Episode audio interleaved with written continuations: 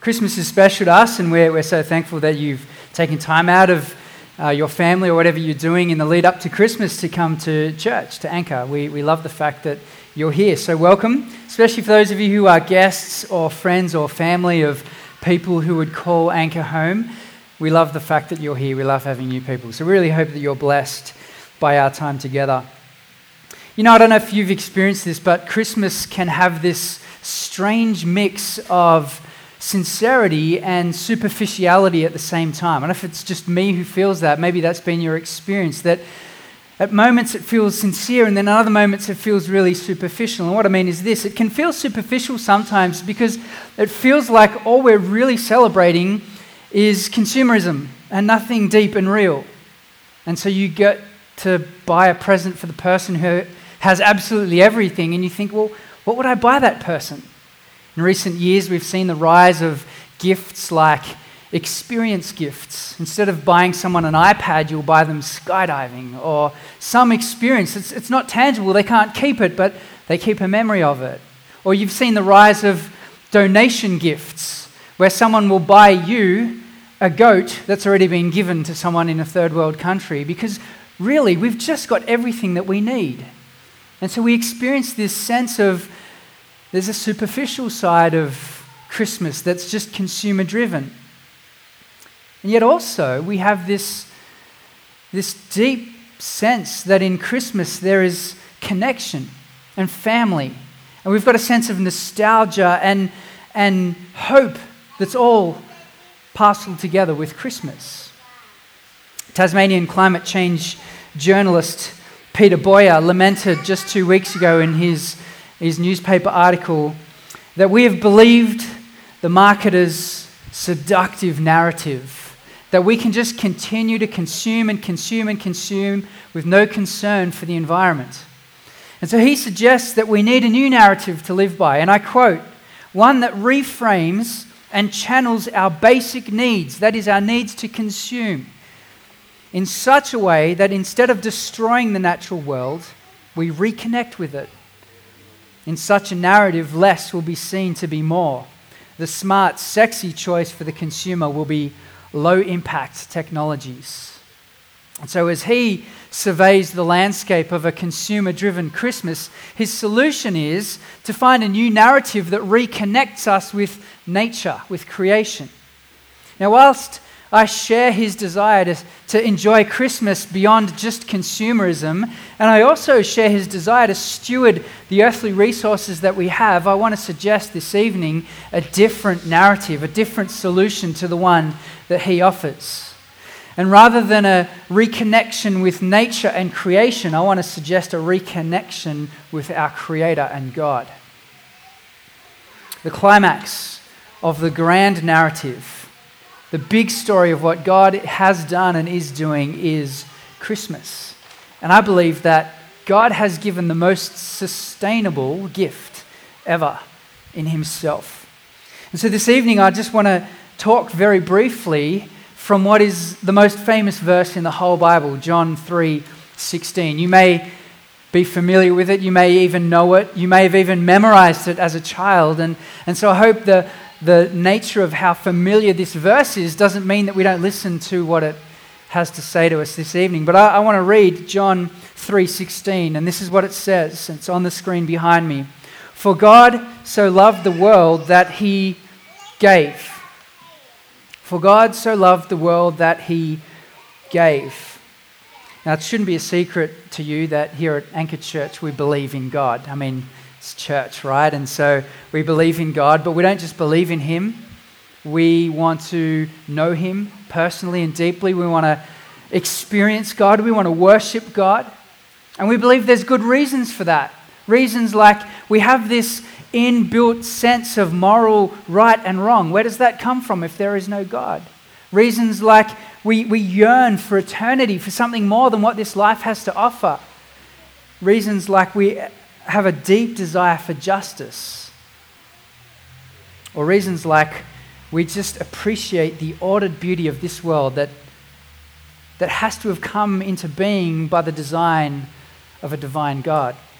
And so we believe that there are good reasons to not only believe but worship God. And while culturally faith might not be popular, at least here in Sydney in Australia in 2014, it seems to me that the hunger that people have for transcendence is found in God.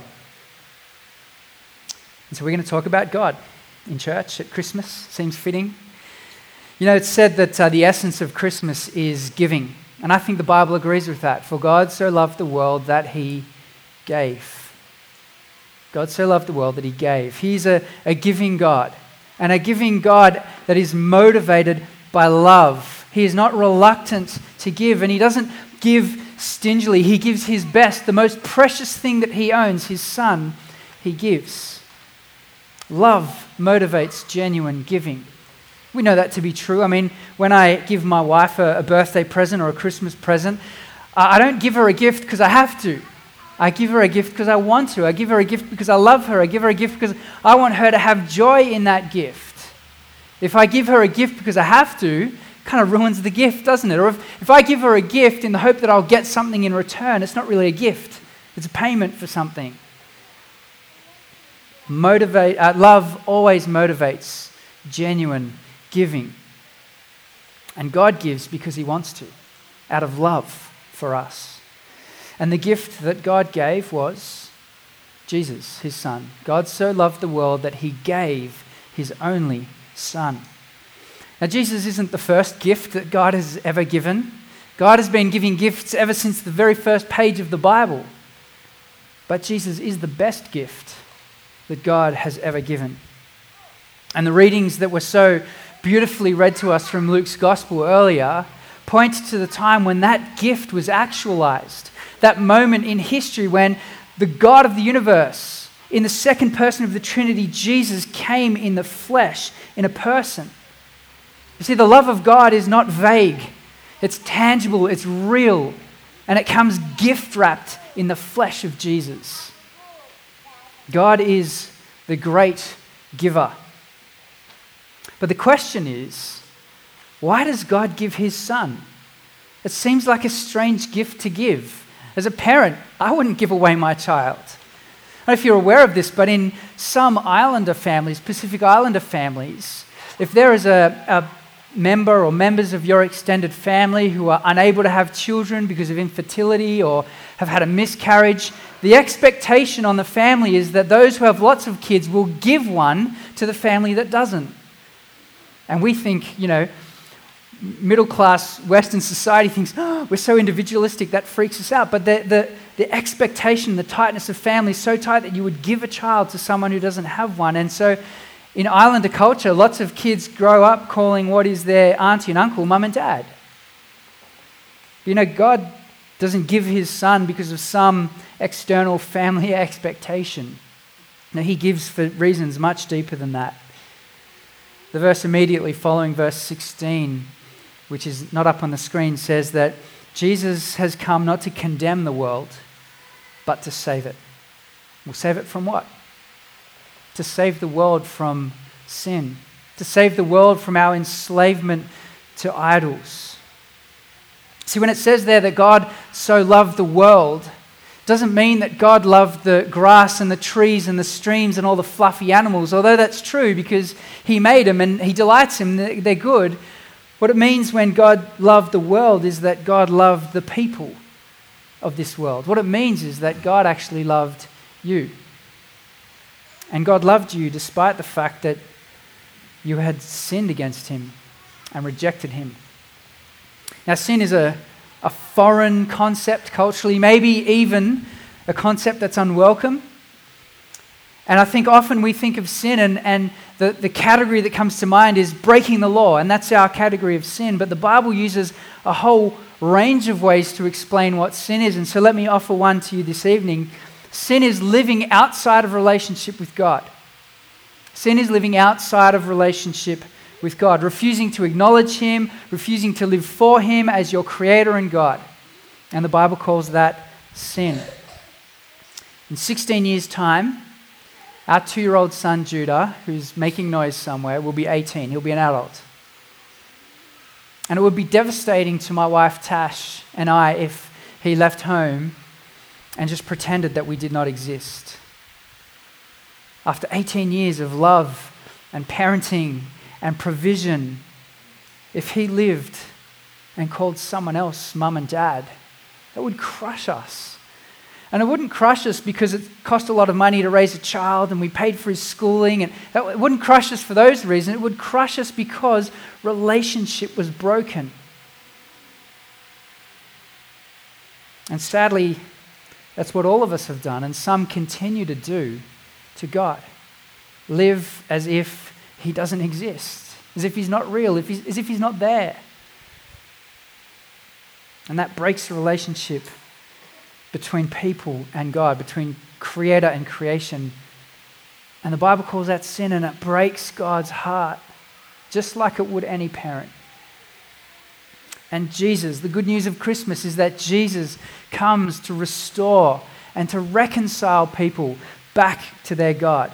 That baby that was born on that first Christmas, 33 years later would be the man on the first Easter who would hang on the cross and die for people's sin to restore and reconcile people back to God, to bring them back into relationship with him. The Apostle Paul in 2 Corinthians 5:18 says this: all of this is from God, who through Christ, through offering Christ as a gift, reconciled us to himself. Why does God give his son? It's the question we asked. To restore people to relationship. As God gives this gift of grace, the intent is that he would draw you back to himself, those who have wandered. Behind the gift of Jesus stands a person, stands God. As one of the great modern day prophets, Mariah Carey says, I don't want a lot for Christmas. There's just one thing I need. I don't care about presents underneath the Christmas tree. I just want you for my own, more than you could ever know. Make my wish come true. All I want for Christmas is you. Now, I apologize if I've now got that song stuck in your head, like I have all day, but we're going to sing some other carols later to get it out of your head. But there's truth to the corniness of that song, and that is that there is something better than the material gifts that we all receive at Christmas, and that is the relationship that either does or doesn't stand behind that gift.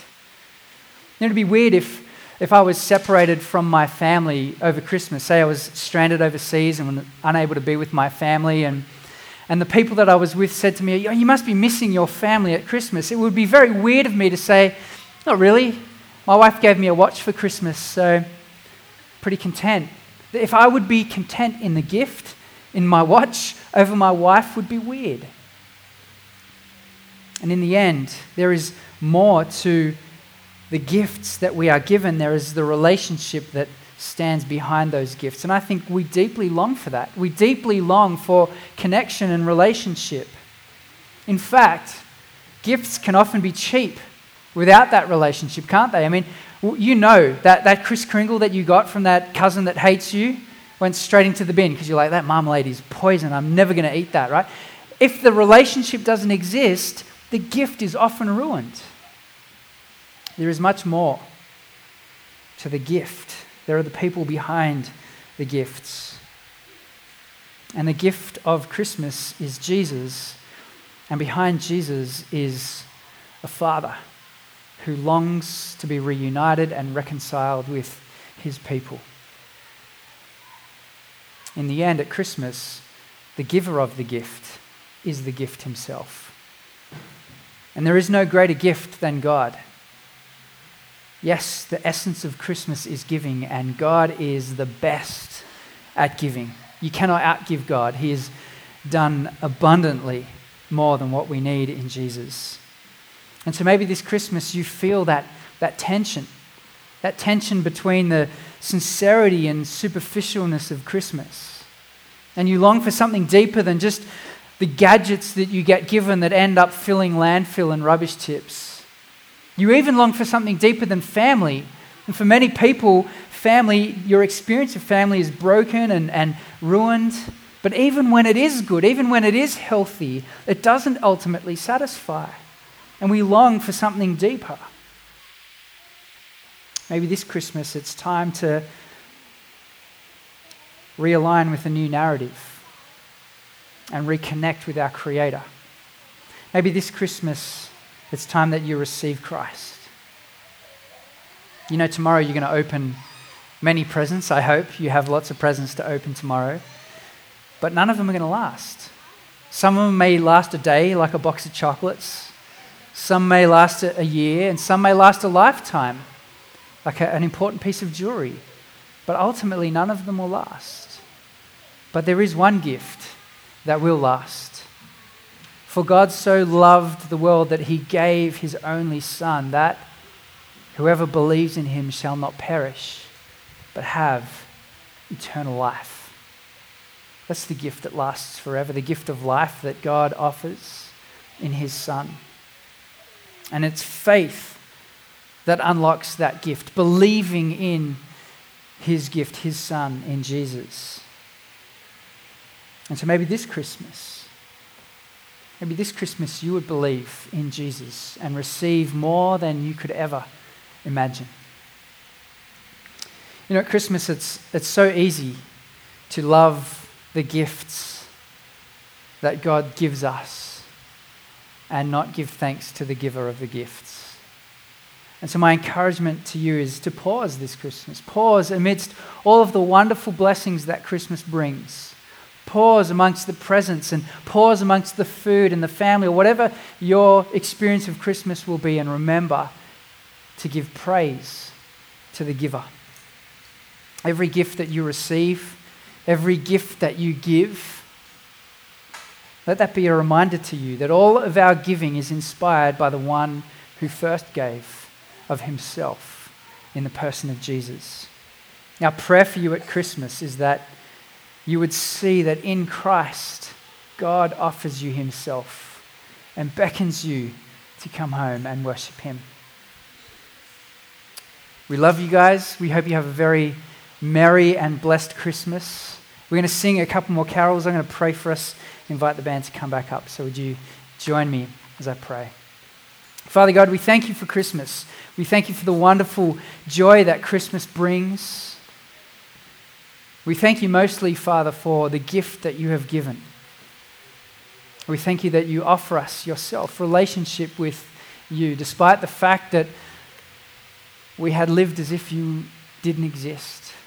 And we rejoice, Father, that you have pursued us, given us your best, sent your Son to redeem and reconcile us. And so this Christmas, Father, remind us that you are the chief giver, that you are the God who has given everything so that we might have life and life eternal.